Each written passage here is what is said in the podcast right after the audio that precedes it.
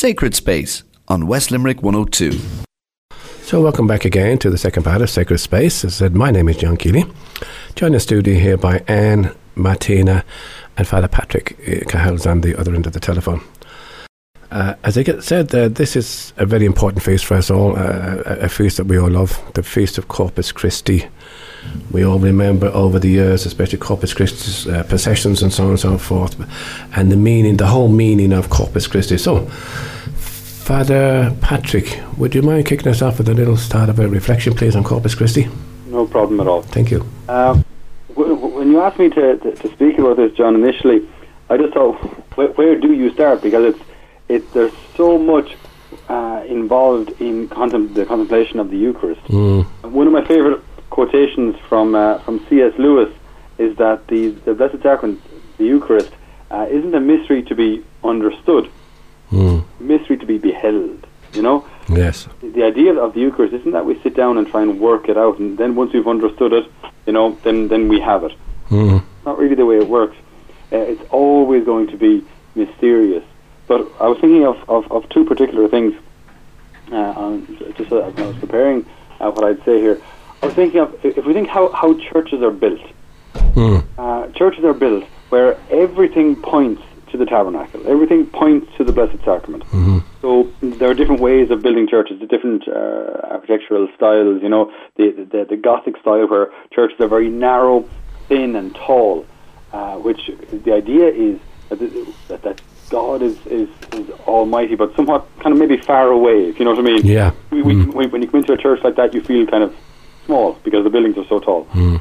Um, others then decided to build more kind of uh, elaborate Baroque style, lots of angels, lots of clouds, lots of frescoes, so that the church reminds us of heaven.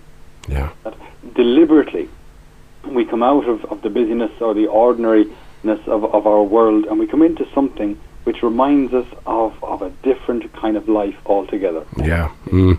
uh, a life with God, and all of these these things, and all of whether they be the, say, the different architectural styles, the goal of them should be at least to point to the Blessed Sacrament and point to this this central focus, the tabernacle.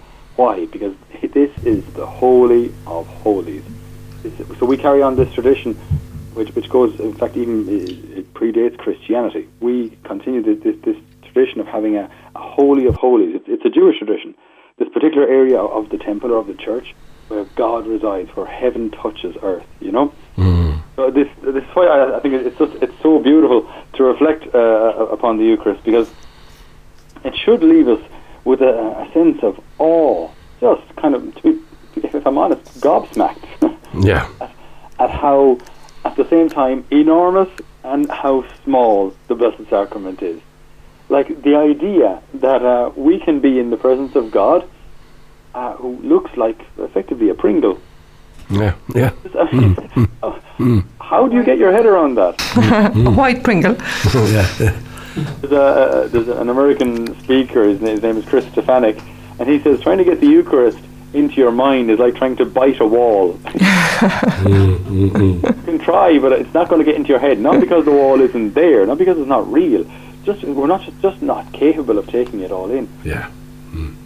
Creator of the universe, the guy who designed the atom, the guy who designed the sun. Um, there he is in the Blessed Sacrament that we can receive him. I mean, it's it's astounding, absolutely astounding. Yourself, uh, Yeah, it's amazing how, how Father Patrick has mentioned the word amazement and awe and all the rest because the Spirit was obviously working. Because I saw a lovely piece.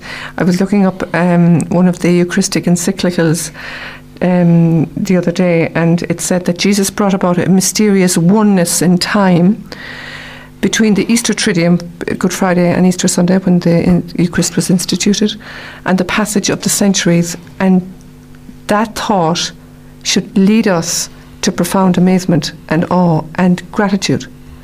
And, you know, um, when you consider that we received the grace to enter heaven through the power of the Holy Eucharist, you know, we need the Eucharist for salvation.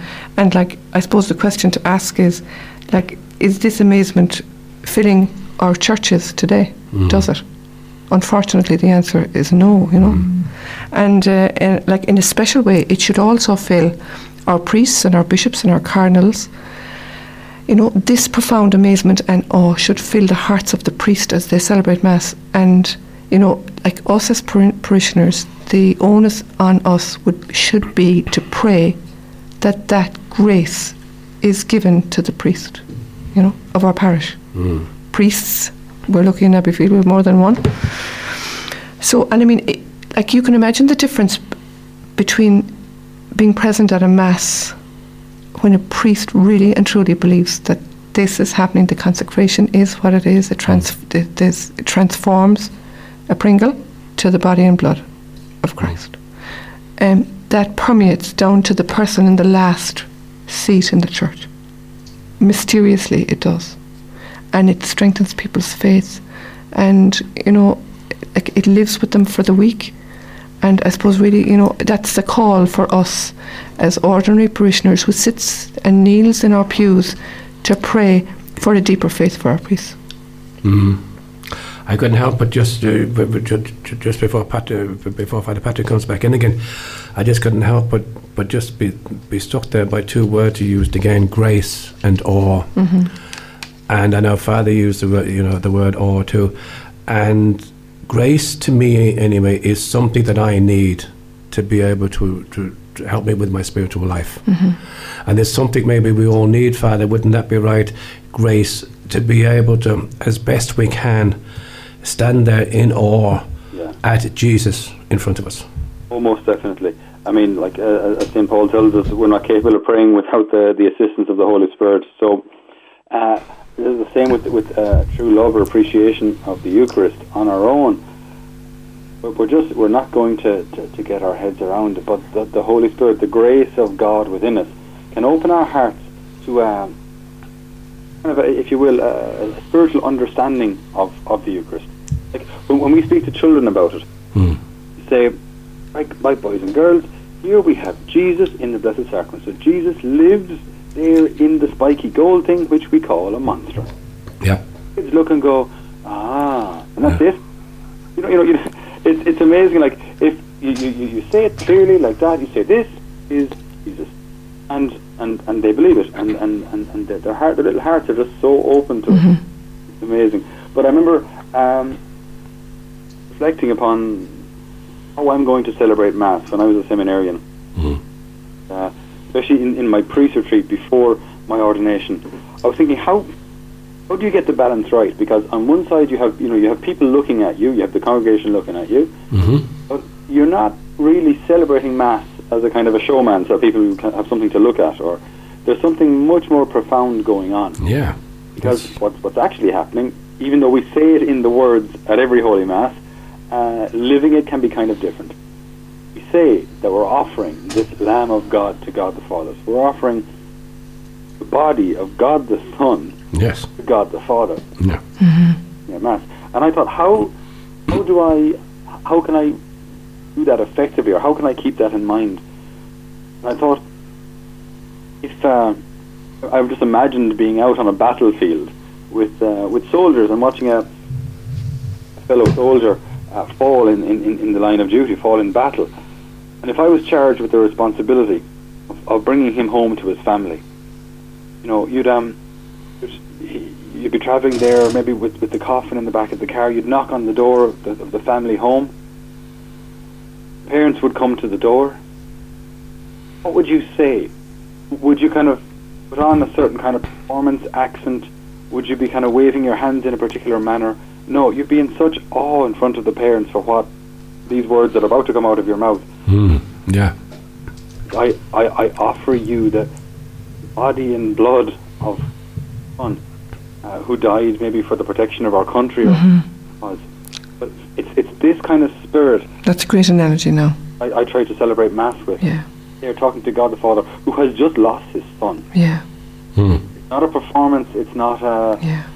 Well, how can I make this interesting for people. I'm not no offense, but I'm not talking to the people. Oh, yeah. I'm, I'm talking to God the Father. Yeah, the kind of awe, that sense of, of wonder and, and unworthiness. Again, it's, it's a word that maybe isn't so popular anymore. This kind of uh, to be humble or to, to, to not feel worthy, because maybe for a time people thought we're being maybe beaten down in, in, in the faith too much. But I feel we can never be humble enough before the Blessed Sacrament, before the Lord. If, if we really knew who God is, we really knew who we, we wouldn't, we, we couldn't be anything but humble.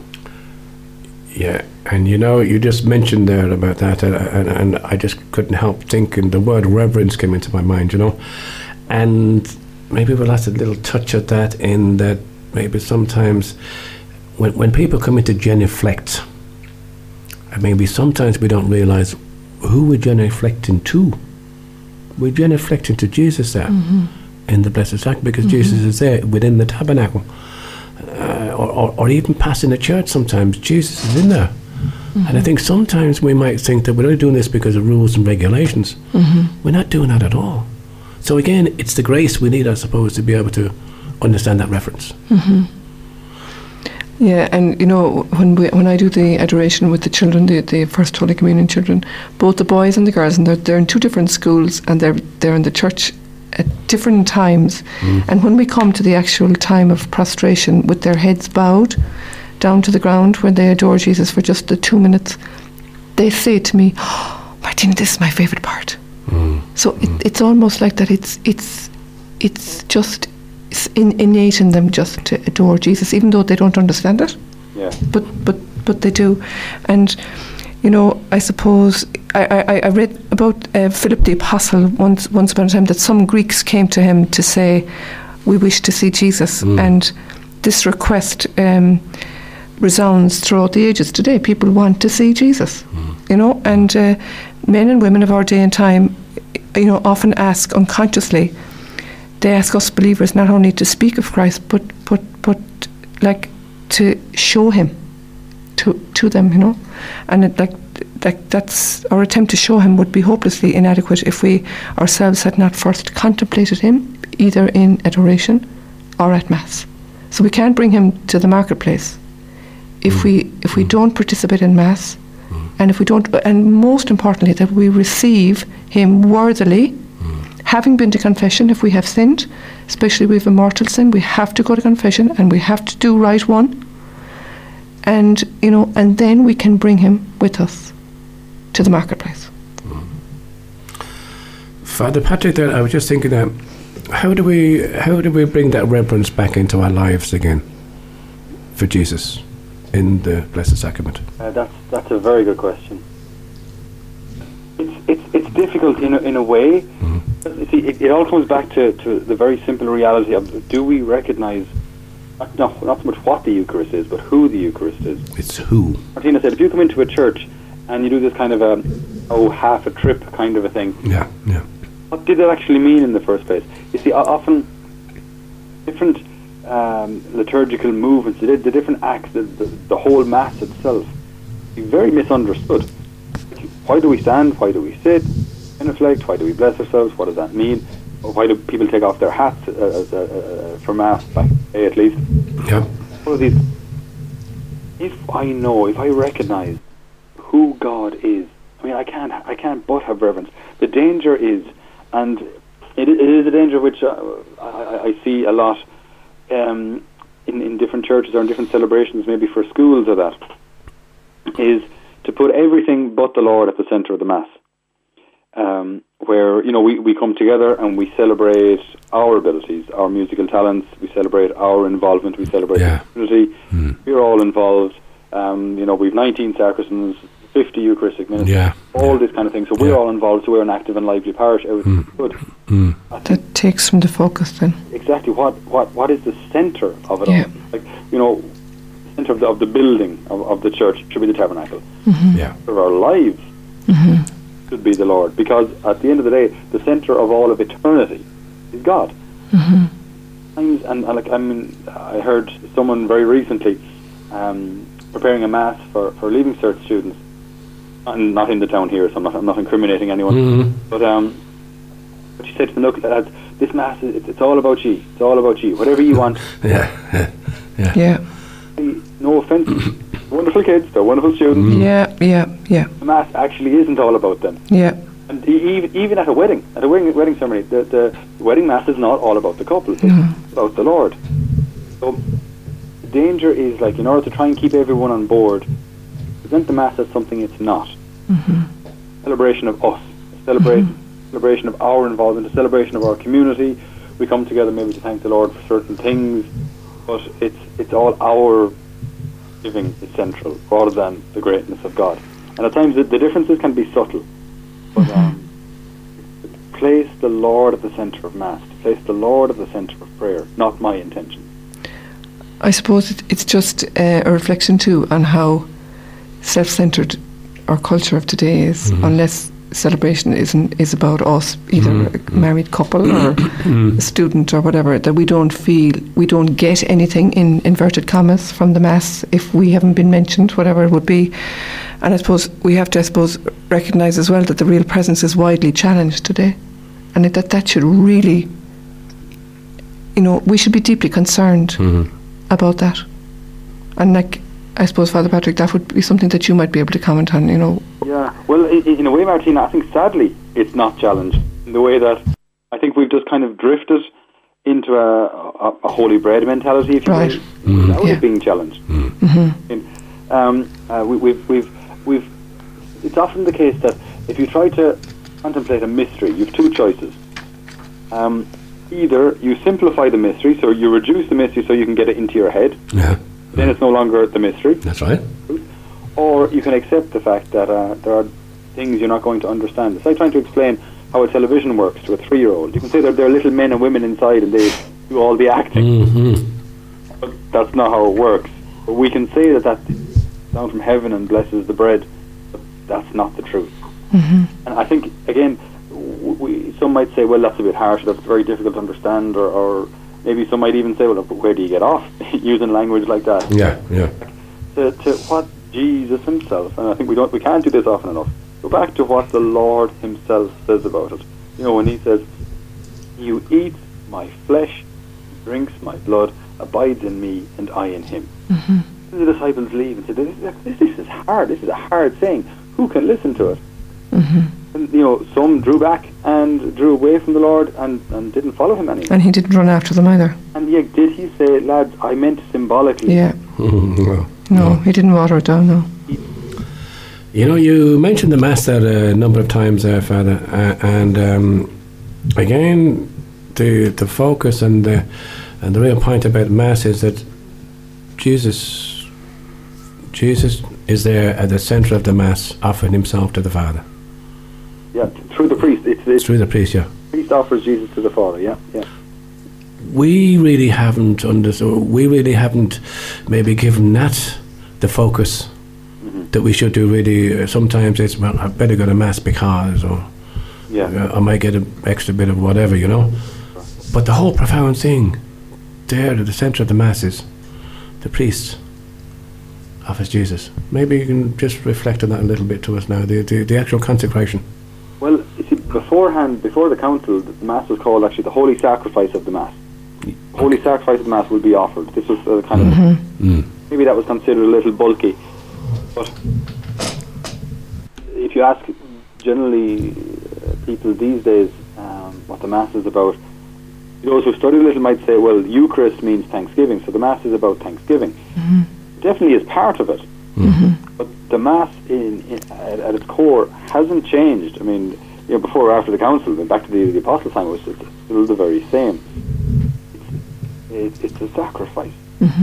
Take the element of sacrifice out of it, well, all sorts of things don't make any sense.